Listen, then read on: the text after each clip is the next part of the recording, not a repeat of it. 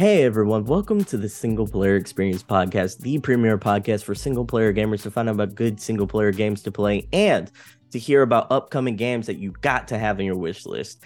The the game that I want to talk about today is in the latter portion. It is a game that's high on my wish list after PAX East because this is a game that stuck with me. I'm talking about like stuck with me like a good southern meal to where like I walked away from this game salivating for more. I absolutely got to have it as soon as it's released. I'm injecting it straight into my bloodstream. It's a day one for me. But y'all y'all have probably heard me talk about this game a little bit before and if you're a first time listener you're going to hear me talk about it all throughout the year because that's how high i am on this but enough about me raving about it because i have two special guests with me today who are going to eh, eh, like the experts on it they're going to talk all about their game coming up my guest today is tony and abby from black tabby games how are y'all doing today Hi, we're, we're doing great. great. How are you? Thank you so much for having us. Um, uh, thank you so much for being on the show. So, guys, for the people who don't know you and Black Tab, uh, like Black Tabby Games, can you introduce yourself to the audience? Uh, I am Abby Howard. I have been a cartoonist for seven years and a game developer for three. So, I am primarily visual art and writing. Yeah, and I'm Tony. Um, I am Abby's partner. Uh, I do all of the coding and game design for our projects, and I also co-write them with Abby.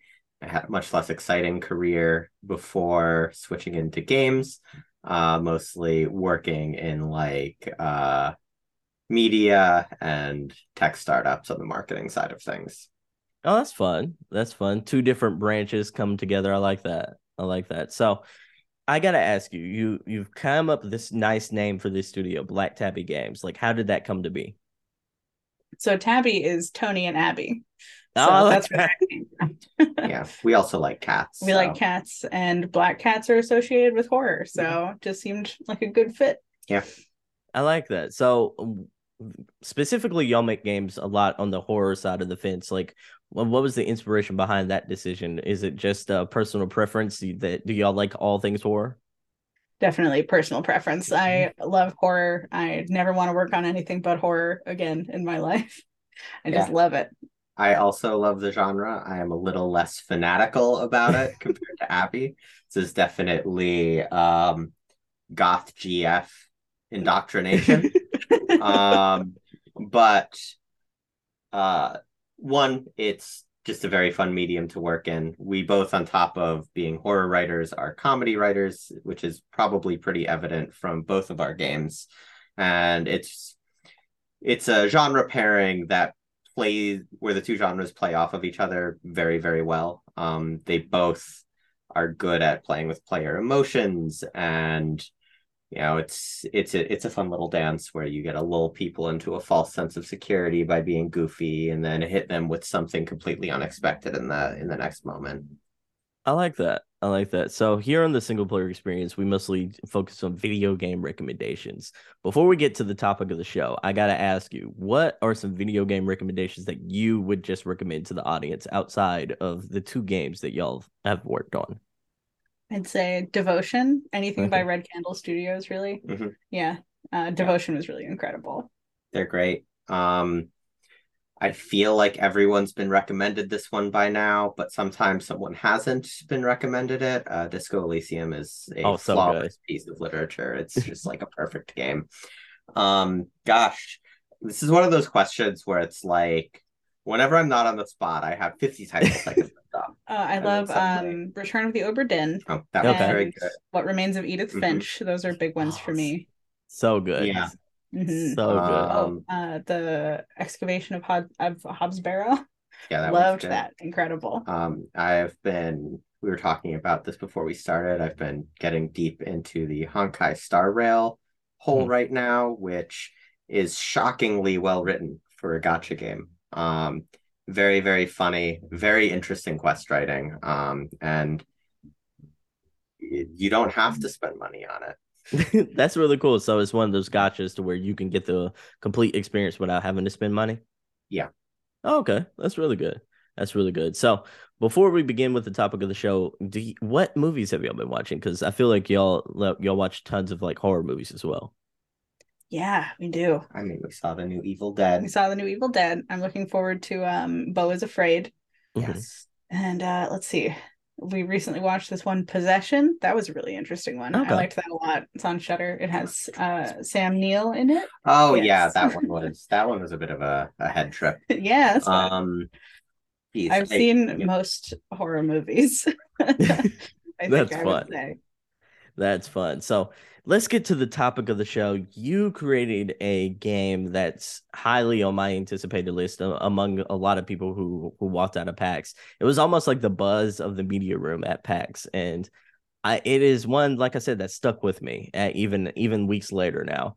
I- This game is called Slay the Princess, and right now it is exclusively for PC. I believe y'all had a Steam Deck there that was it was playable on, if I remember correctly as well you know, I got to ask for the people who don't know about Slay the Princess, can you give them the pitch? What is this game? You wake up in the woods and a mysterious narrator tells you that you must slay this princess or she is going to end the world. And what you do with that knowledge is very much up to you. You can make a lot of choices from there that greatly impact the narrative and the princess herself. Yeah. So like a lot a lot of the game boils down to here's a very simple premise.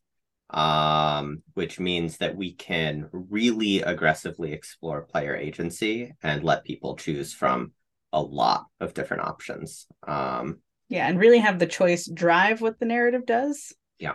Versus uh trying to shuffle people onto a path. yeah, it's a little spooky, it's very funny. Um, I think if you are interested in things that lie uh, at the intersection of like the Stanley Parable and more explicit horror, uh, you will probably enjoy it. So, this is your second game that you've developed. The first game being Scarlet Hollow. What are some of the lessons you learned from Scarlet Hollow that you've applied to Slay the Princess? Well, for me on the art side, a lot. I, I learned a lot. I mean, Scarlet Hollow was quite the the learning curve for me. It was very much a place where I was experimenting with how the process would go because I'm a traditional artist, so I draw with pen and paper. For Mhm. this one, it's pencil and paper.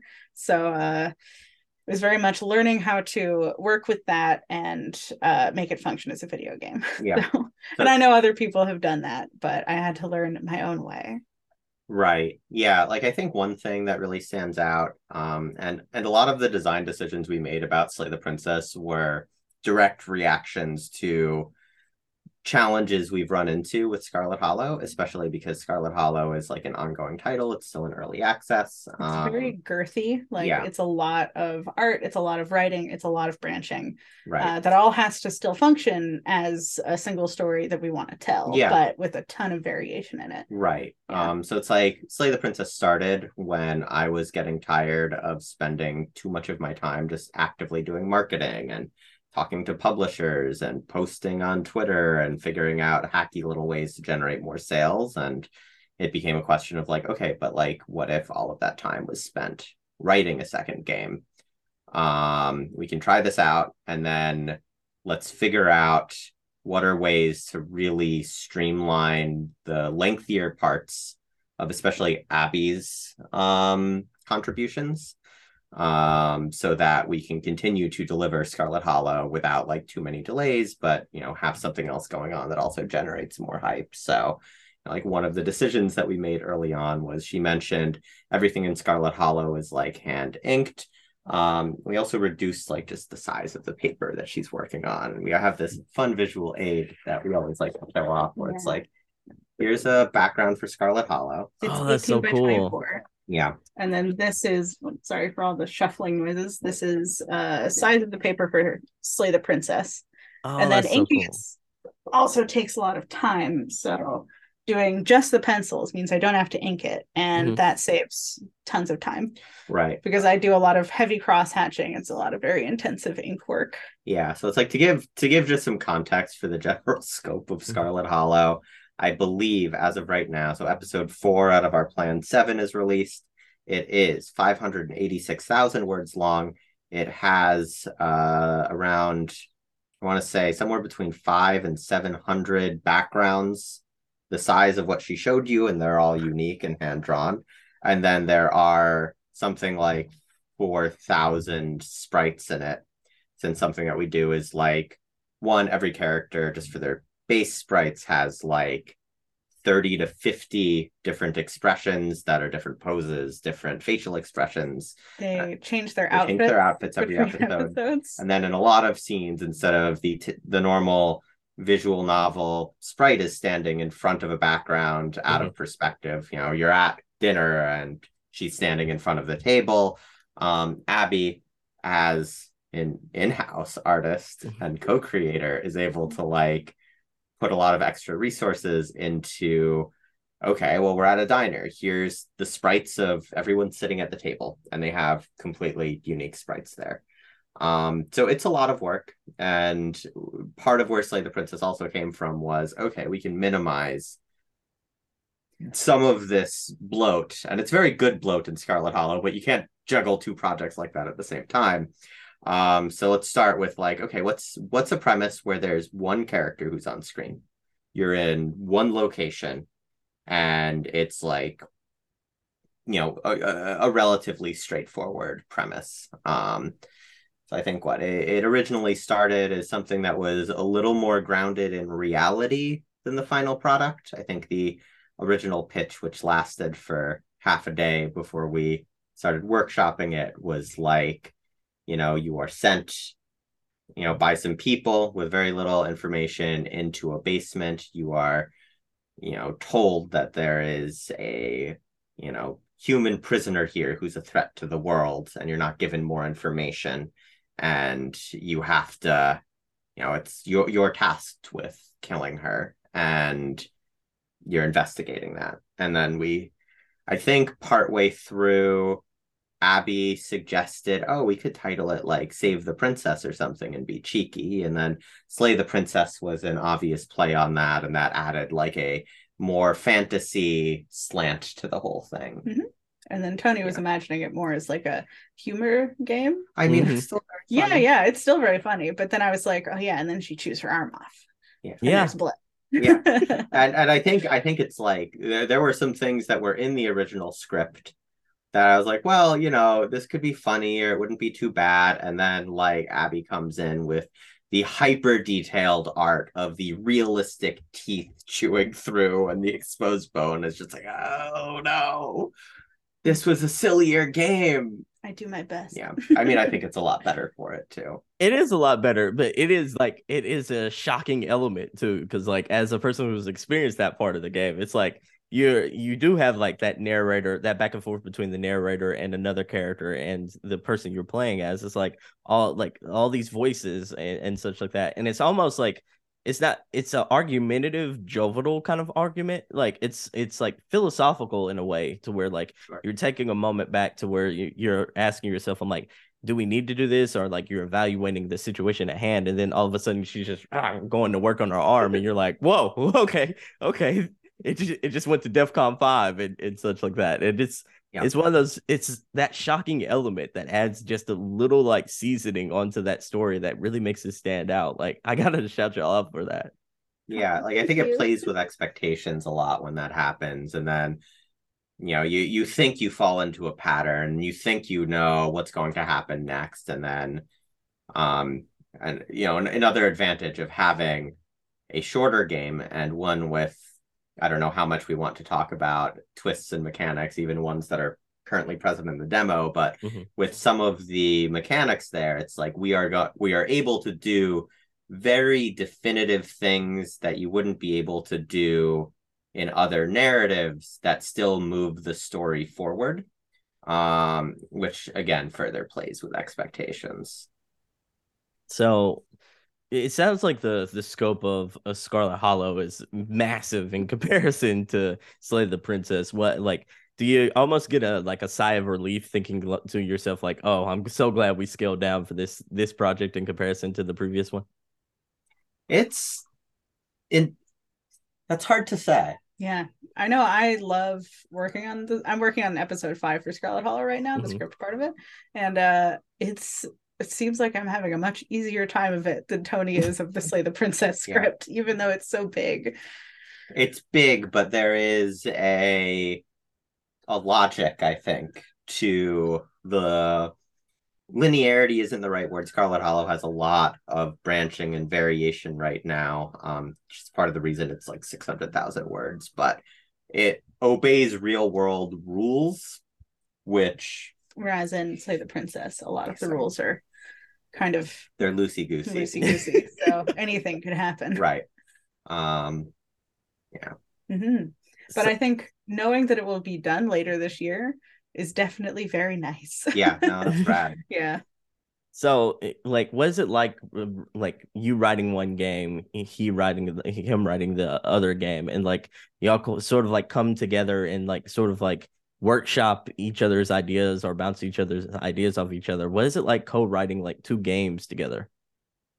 Well, Fun. Yeah, it's fun. it's interesting. I I assumed it would be a lot more difficult to switch between them, uh, just because we like work in the same house and we'll just walk out to the other one and be like, "Hey, I have this cool script part. Let me read to you while we're in the middle of writing a different scene for a different game."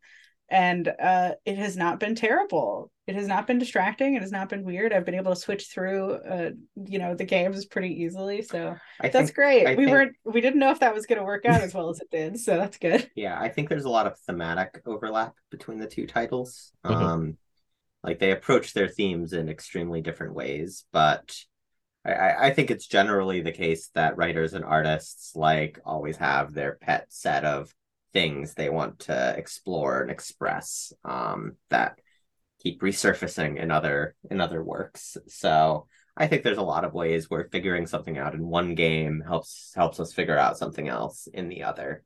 Oh, that's really cool. One of the things I wanted to shout out uh, and something that really stood out to me was the voice acting in Slay the Princess. It was it's that extra like at like that extra layer that sort of engrosses you into the narrative that's going on because like I can still kind of distinctly remember the narr- narrator's like voice or at least the tone of voice that he uses. Like who did a lot of the voice acting in this game? The narrator is Jonathan Sims of Magnus Archives fame. Um, he's just incredible. I mean, I listened to the Magnus Archives, uh, I think a little after it came out, uh, and just loved it. He's incredible, and he's very good at the specific kind of argumentative narrator that we were Mhm. looking for. Yeah. yeah. Uh, and then Nicole Goodnight is our voice actress, and she is also incredible. And I had listened to her also in a podcast. yeah, and with Nicole, I think we found her because she was streaming Scarlet Hollow, and uh, we were watching the stream. She did different voices for every character because she's a voice actress, and it was like one of those moments that was just like, oh, you. You under you understand the correct tone and cadence and emphasis for every single line of dialogue and how those voices change for each character. And like that's a very, very rare thing to to find that in an actor. So we sort of immediately knew, all right, well, if we ever find ourselves hiring someone to do voice Mm-hmm. acting in a game, though it was very daunting to think about, like she was at the top of the list. Yeah. And I think when Abby read the first draft of the first demo for Slay the Princess, she immediately was like, okay, but Johnny would be perfect for this. And mm. we were lucky enough that Johnny was already familiar with Abby's comics work, so we were able to connect over DMs and he was very into the idea of the game. So we didn't even have to do like a casting call. We just had two people we liked and then they got psyched and that was it. That's Yeah. amazing.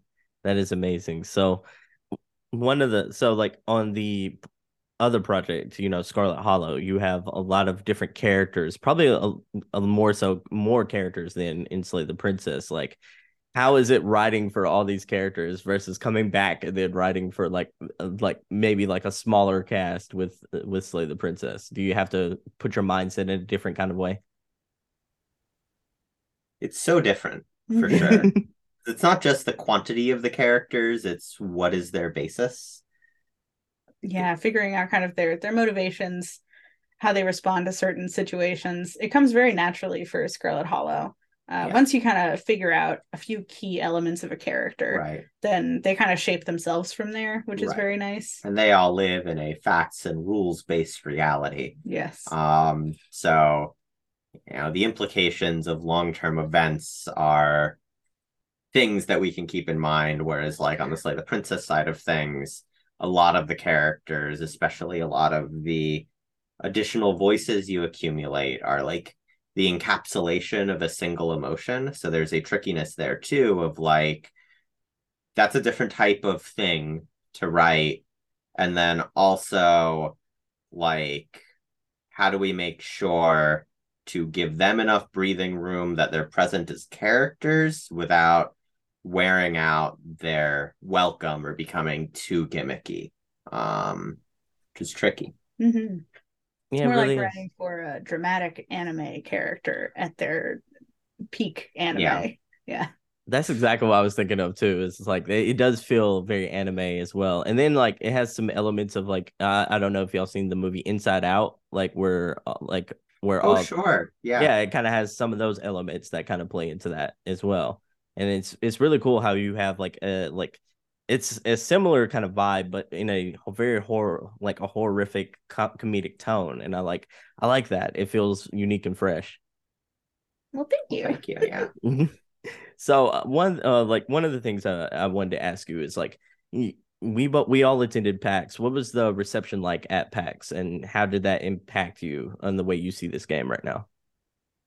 Well, it got us super hype for sharing more of it with people. Uh, of course, this was our first in-person games event that we've done Ever. since we started a Yeah. game studio because it was during the pandemic. So we didn't know what to expect and were absolutely amazed when people started to come up saying that people were talking about us after the show, saying all of their friends that they had to try this game. I'm like, I'm sure they say that about all the games, but as it turns out, they don't. it was uh yeah i just felt amazed that it was received so well. Seeing people like slow down as things were happening in the game on the screen was amazing kind of just like watching them get so intrigued that they wanted to spend some of their time their limited time at the show watching our game. Yeah. uh no it was absolutely um just flooring. Um i'm very glad we rented that speaker. That was a good call we've got That good was- voice acting we got to show it off Um, but yeah, no, it was it was just so cool. I don't really have a lot to say other than it was so cool and so good because it went so well. But there you have it. yeah we went home and felt just amazing about getting back to work Yeah, that's amazing. So, uh, like at the demo station, um, they y'all were y'all had this game on a PC, I believe, and a Steam Deck. Like, uh, have y'all been testing it throughout on the Steam Deck throughout the entire process of development, or is this that was something kind of leading up to PAX? You kind of wanted to see if it would work out that way. On and off. Mhm. Um, yeah just something to check in on every now and then yeah, like um, oh, what was I going to say? Yeah, like uh, so we we did a very extensive testing for the Steam Deck for Scarlet Hollow. They're both built on the same engine. Um, the only thing the Steam Deck is missing at this point is I want to find a way to get that parallax effect to work on Oh. controllers because it's like guided to mouse movement, and if you're using the D-pad or analog stick, it just snaps to things. Um, but we we thankfully um got a lot of that sorted out, and then it was just a question of like, well, we're pushing a new build. Does it run on the Steam Deck? And then I don't know, it's just a fantastic piece of hardware. Um, big shout out to Valve, I guess, for Yeah. making something so good, but it doesn't even need that much testing. How like so? Um, have y'all tested it on other like portable PC devices with uh Ayaneo um being released, and now they just announced what is it the ROG Ally? Like, ha- have y'all? have not. I just happened to get a Steam Deck because I wanted a Steam Deck, so we had it on hand. And I don't think there's room in my my life or Abby's life for another handheld PC. I'm the only one who uses the deck. I have to feel- switch, Yeah, I feel you. So, what do y'all do most of your gaming on? Um, probably Mostly just PC. Yeah. yeah. I mean, I have a Switch that is mostly my Animal Crossing machine. So I also played Digimon Cyber, not Cyber Sleuth. Wait, no, Survive Cyber Sleuth and and Cyber Survive. Sleuth. Mhm. yeah. Yeah, both of them. So And you're like a hardcore Neopets gamer yeah, very on hardcore. Google Chrome. I haven't heard Neopets in a long time. That's amazing. It- I Neopets is still running. They converted them. Well, sort of. Sort of. It's limping It's- along. It's not dead, but it's not living. Oh no. Oh no. There are still people there. Yeah. So, But like most of the games were flash games and they've been very slowly rebuilding them from the ground up and whatever the latest flash replacement is, but most of them it's just they don't run anymore. Um but yeah, and then I'm mostly just PC. I used to be a PS3 gamer. Um and then for a while I would just have a Windows partition on my MacBooks, but think a couple of years ago, I finally got around to building a tower, and I haven't looked back. I feel you. I feel you. So, what? So, Black Tabby Games, eh, Slay the Princess. eh, You said earlier in this episode you estimate that it's coming real soon, later this year. Uh, What's that? What's that like? What's that pressure like working under a deadline like that? Because you you you said later this year. Like I I feel like it's May now. You got to be feeling a little pressure, right? We thrive in the crucible of deadlines. yeah, Like uh, a very nice thing about us only being two full time people who are married and we spend all of our time together is one. Uh, when we are on crunch, um, it's like a joint crunch, right? Neither of us is abandoning our significant others because we're in it together. And Yeah, we don't that's- have full time employees, so we're not making anyone else do it. Yeah. But we have to do our own Red Bull runs. yeah but i mean it's just every single release unfortunately it is how we thrive when we work knowing that oh god we got to get this out soon um Yeah, we keep telling ourselves the next one will be the last one. But then we oh the next one will be the last well sorry not not this one episode five of Scarlet Oh, Hollow is yeah, going to be a little sure. crunchy It's granola too. And yeah, well, I mean, yes, That's for what we said real this time. for real this time. I like Um, it. I can see the the chemistry already. the back and forth debating and chemistry. I like that. I like that. That's cute. So you know, like the games, the game schedule for later this year. I this is gonna be a perfect Halloween game. Y'all gotta at least try for around Halloween. Got it. I mean, that's That's what that's we're aiming for. shooting for. yeah. Yeah, I we're was- we're like you know we're we're in the middle of trying to finesse some sort of fancy announcement stream. hmm Um, but like it it's got to be out before Halloween. That's that that is the line we are drawing in the sand for ourselves. Absolutely. Yeah. Whatever like- it takes. Whatever it takes. It's like Whatever it takes. Whatever it takes. I like that. It's Yeah. the it's your in game, so to speak. i um. So like you, the games, the games like scheduled for as as close to Halloween as y'all can possibly get it. I gotta ask you though, what's your favorite feature about the game? So the princess. So for me, uh, seeing my art transformed by the parallax and the shader that we use to make it all jiggly, that was amazing. Um, I had never seen my art look that way before, and it just feels so professional and crisp. And I love moving the little mouse around. Uh, Mhm. It's something to fiddle with while they talk to me. Yeah. I think um there's this is more of a thematic feature, I guess, because there's a bunch of different ways that it's addressed, but I like the various ways that the game is about slightly broken reflections.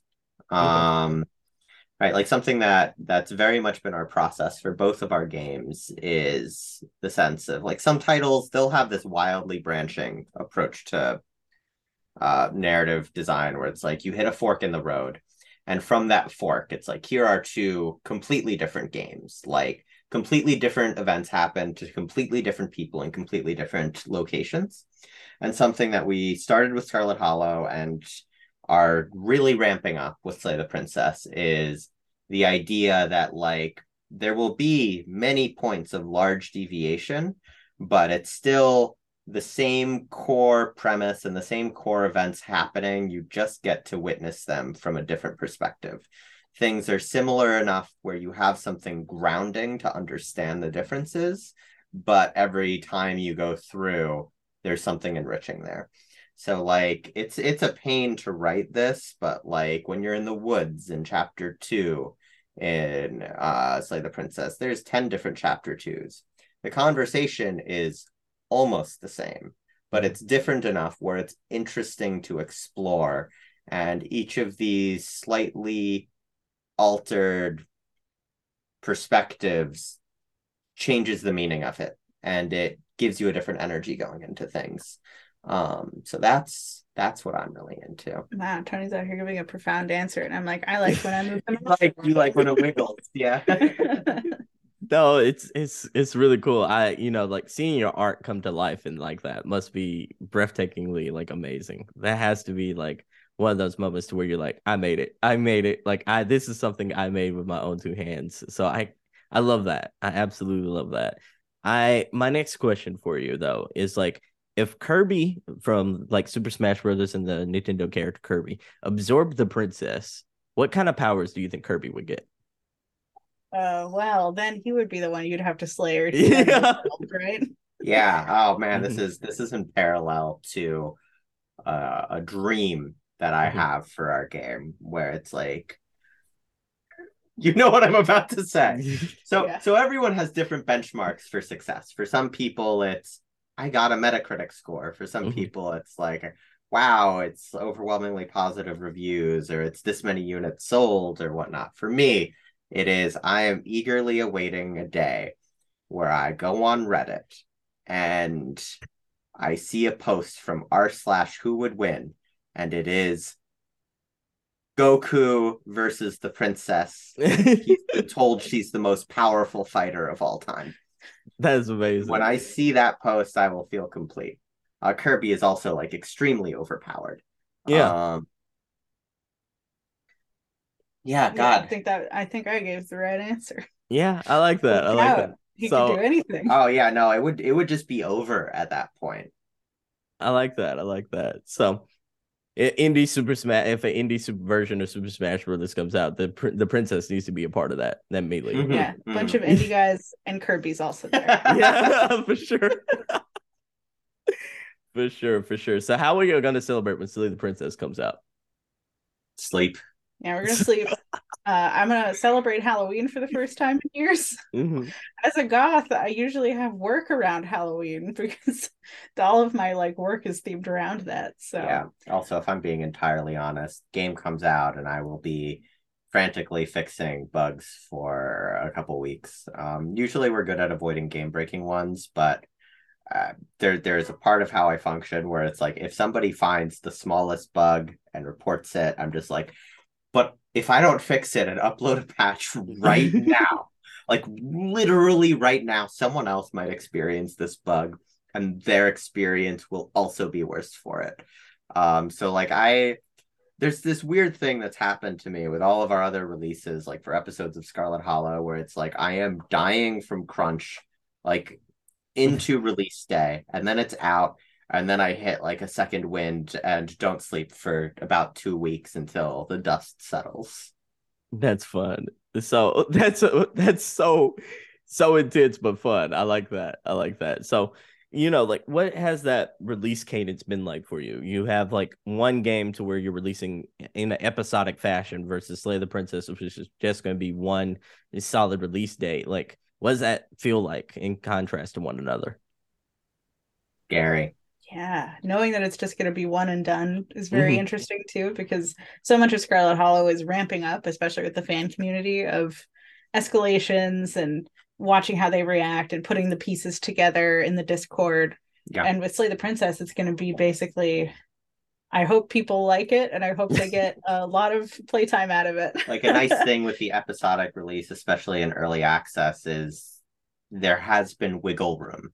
Mhm. If like especially like Scarlet Hollow is a mystery game and there are a million moving pieces and when you write a mystery because you know how it's going to end, sometimes you'll put a very subtle clue in and be like, should I even put this clue in? It's too obvious. Everyone's going to solve everything immediately.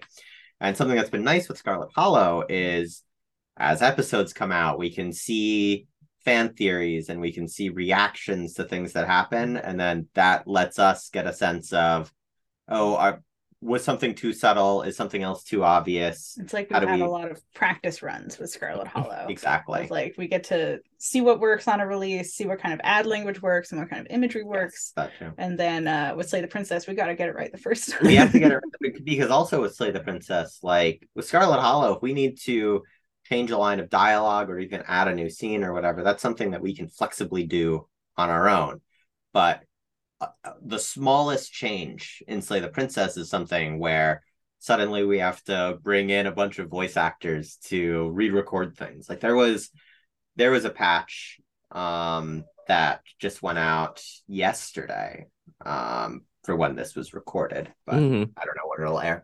Um, but it it went out yesterday that was like kind of taking the feedback that a lot of folks were having trouble getting to the beast route in the demo. So we altered how to get there a little bit and it required adding one new line of dialogue and it's like just coordinate.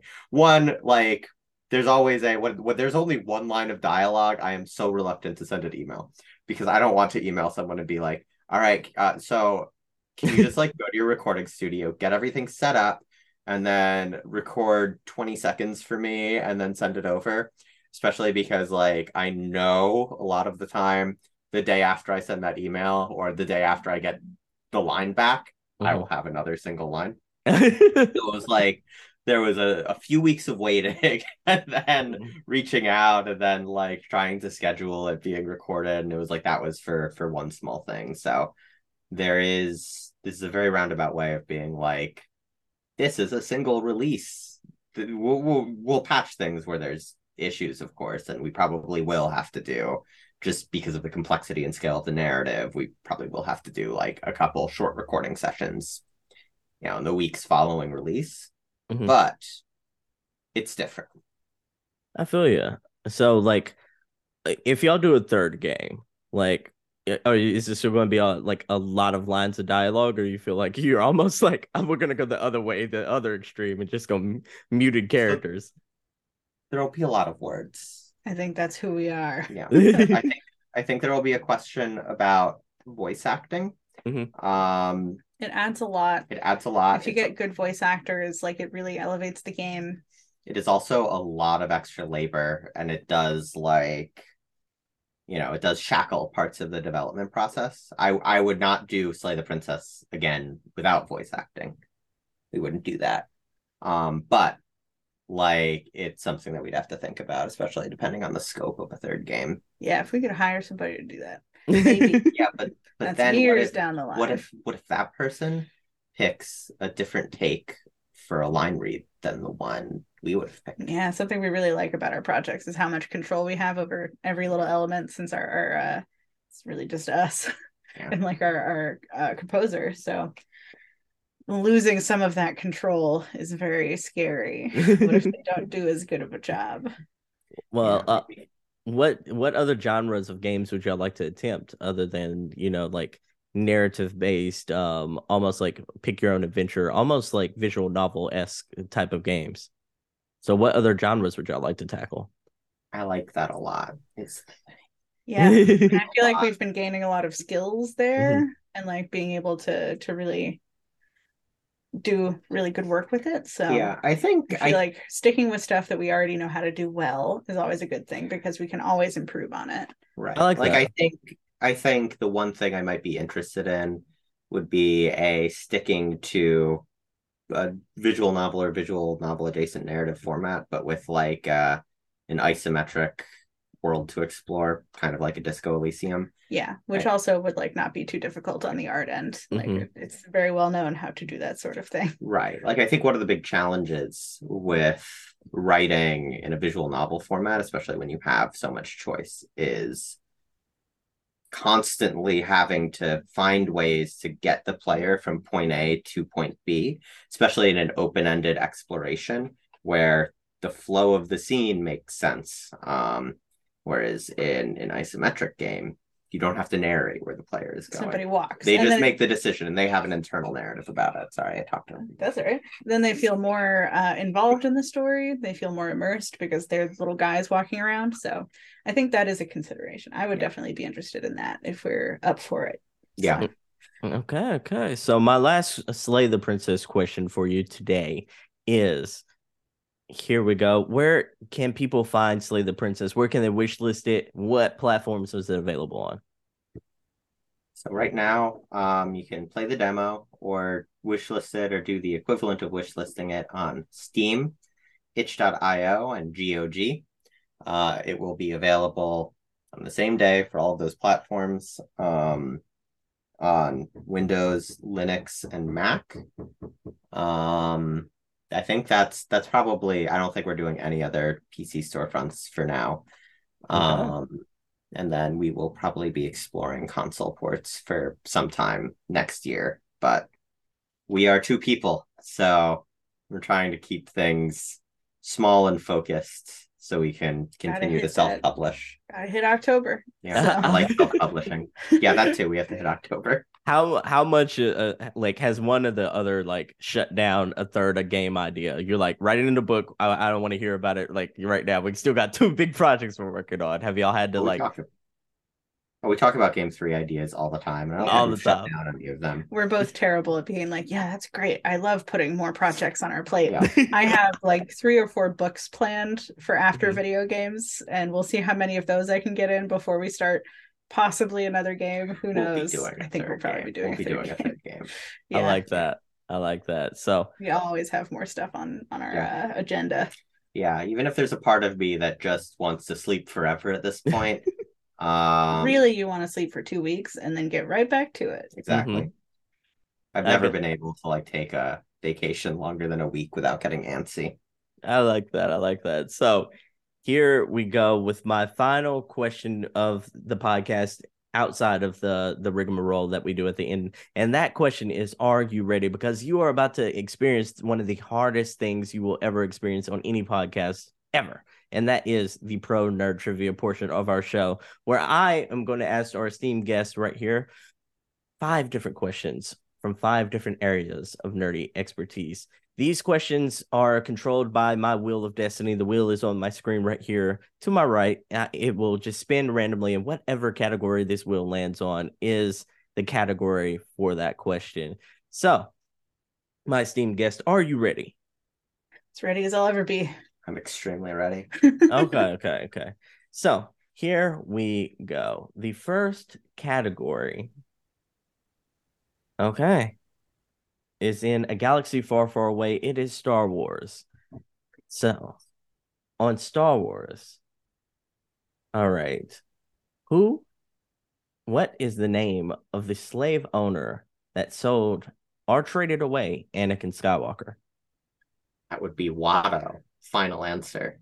He got it correct. He got the first one correct. It is indeed Watto. Annie. Um, Yay! Good job, Tony. All right. So the next question is in the realm of Harry Potter. Harry Potter. What is the full name of Lord Voldemort? There's a middle name Tom in there. Marvolo Riddle, or is that his other? Is that a fake name? No, I up? think I think that's it. I am Lord Voldemort. No, he rearranged his own name. Yeah. Right? Okay. Final answer. What, what was the final answer? Tar- Tom Marvolo Riddle. That is correct. You are two for two so far. Going strong. I like that. I like that. So, my next question, let's see what category it is in. Ooh. All right. The next question is in Middle Earth, the realm of Middle Earth, that is, because it is Lord of the Rings. All right. So, in Lord of the Rings, after after Aragorn is named king, who did the king bow to? The hobbits. That is correct. That is indeed the right answer. All right, we're not even Nice. consulting it. no, for sure. Y'all are just rapid fire. I like this. I like this. This is. I. It looks like we might have a new champion. I like that. I don't want to speak too soon. Yeah. Okay. Okay. All right. All right. So here is the next question. It is in the realm of Star Trek. Oh, this is going to be a toughie. Whoa. Yeah, this is this might be a toughie because I'm I'm loosely like knowledgeable about Star Trek. What about y'all? I only know it through uh. all of the Star Trek fans I personally know. Well, you uh, know a lot though. I do know a lot, so we'll see. All right. All right, so what does the character Dina love almost as much as life itself? I don't know that one. Dina. Deanna or Dina? Yeah, I think it's Deanna. That's that's Deanna. Counselor Troi. Oh, okay. Um, Okay. She's got the spots. she, she she she she's that one with the long curly hair and the jumpsuit. Um,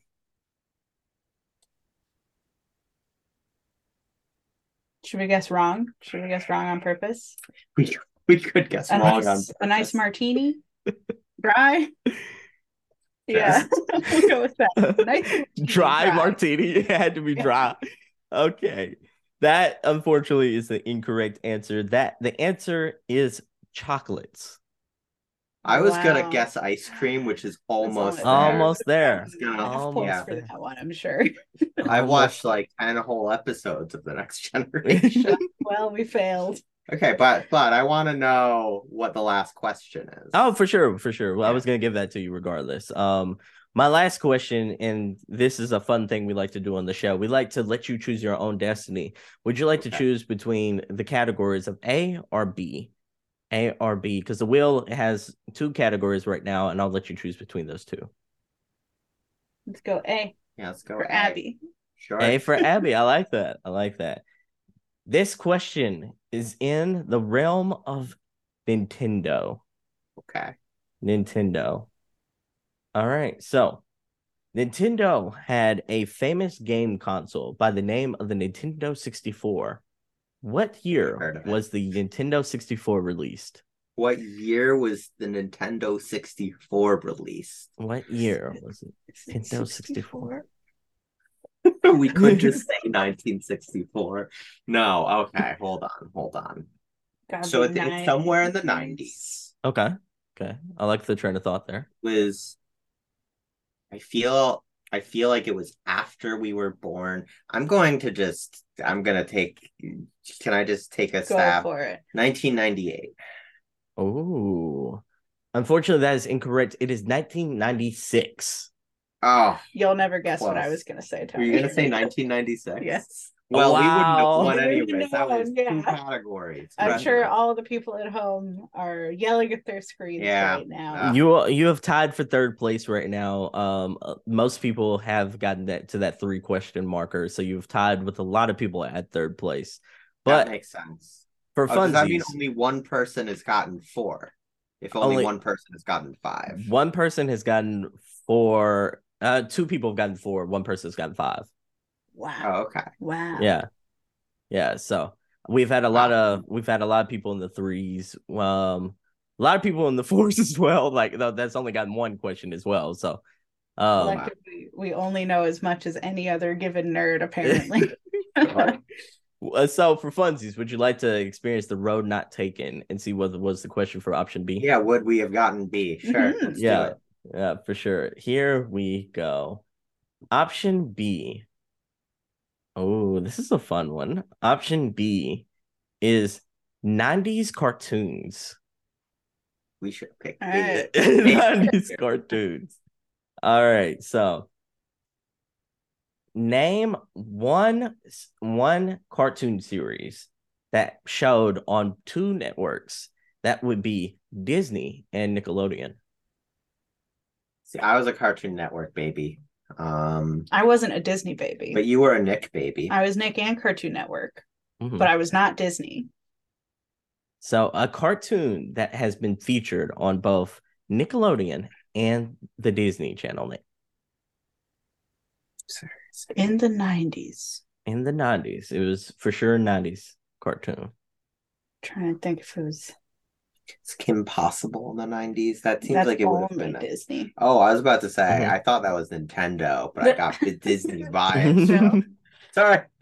Nickelodeon. I'm your basic average girl, and I'm here to save the world. I didn't even know there was any overlap there. All right, I gotta hear it. What was What it? is Dragon Ball Z? That that was was Toonami. that um unfortunately that is incorrect. The correct answer was the character by the name of Doug. I Doug would was a that one. Disney at Doug- some point. That's Doug amazing. was Disney as well as sh- as well as Nickelodeon. He's one of the I rare only knew the Nick side of Doug. one of the rare But I was gonna say any Nick other than Doug. Yeah, I I had forgot Rugrat. I had Hey Arnold. Those are the only two Nickelodeons I know. Sorry, Doug. You fell off the face of the earth as far as I knew. I, Hey, I wonder Recess, too, like right? so like the wheel kind of spins like on the category and it also spins on the question it was like it's on the hair like marker between like on the pie chart between this other question i want to Sure. ask you this to see if you get it Okay. What- Okay. who owns a very tatty barbie doll named cynthia Oh, well, that's uh Angelica. angelica yeah angelica pickles Got it. What she said. so everyone that has been our pro nerd trivia portion of the show they did really well um was knocking it out of the park for the first three questions didn't even need to consult one another yeah i was i was thinking to myself i'm like oh we're crowning one right now we're crowning one Nah, and then Alas. and then it hit the That's Star Trek. categories. and Star Trek. Oops. that's star trek so before we go though where can the good people find you Um, so we've got a Discord server. Uh, we can email you the link to that okay after this call. Our community is Um, very active. They're great. We're on twitter.com, though I yearn to escape that hell site. Um, and hopefully not just get stuck on Twitter too. Mhm, Um, We're everyone's moving to Twitter too right now. mhm. Um, We're on Tumblr. For, Yeah, we're on for Tumblr. Folks who go there. We've got a Twitch channel, though we rarely stream there. And uh, blacktabbygames.com if you would Yes. like any information for press or outreach. Yes. All right. So, everyone, the links for all those will be in the description of this episode. Before we go, though, I want to thank y'all so much for being on the show. I really enjoyed the This was super fun. conversation. The I loved y'all, loved y'all throughout the entire show, but the trivia portion in general was really fun. I loved seeing how y'all bounce. The chemistry between y'all is so fun. It's energetic. Yeah, we should get married or something. yeah, yeah, y'all, y'all might need to look into that. y'all might need to look into that. But thank you so much for being on the show. I would love to have you back, especially around the time of this game's release. Y'all, y'all have y'all have this energy about you. I want to do a deep, deep discussion on this game after its release, where we can talk all the all the nice Talk all the spoilers. spoilers. We yeah, no, love that that would be great. Yeah, this was wonderful. Thank you so much. No, for sure. Thank you all. Everyone, go check out Black Tabby Games. Go check out Scarlet Hollow, and go check out Slay the Princess. So that's a wrap for today's episode. I want to give a special shout out and thank you to Tony and Abby from Black Tabby Games for joining me on the show today. I also want to let you know about the Single Player Experience Discord server. It's the perfect place for single player gamers to talk about the good single player games they've been playing lately and to get video game recommendations. Think of it kind of like a book club for single player gamers. The link to join will be in the description. Once you're in, feel free to share your video game backlog list, talk about the good games you've been playing, or give your feedback on the show. If you have a game that you think should be recommended or that you think I should talk about, let me know in the Single Player Experience Discord server. I'll see you there. Before we go, I just want to thank you so much for listening to today's episode. Stay safe, stay gaming, and I hope to catch you in the next one. Peace!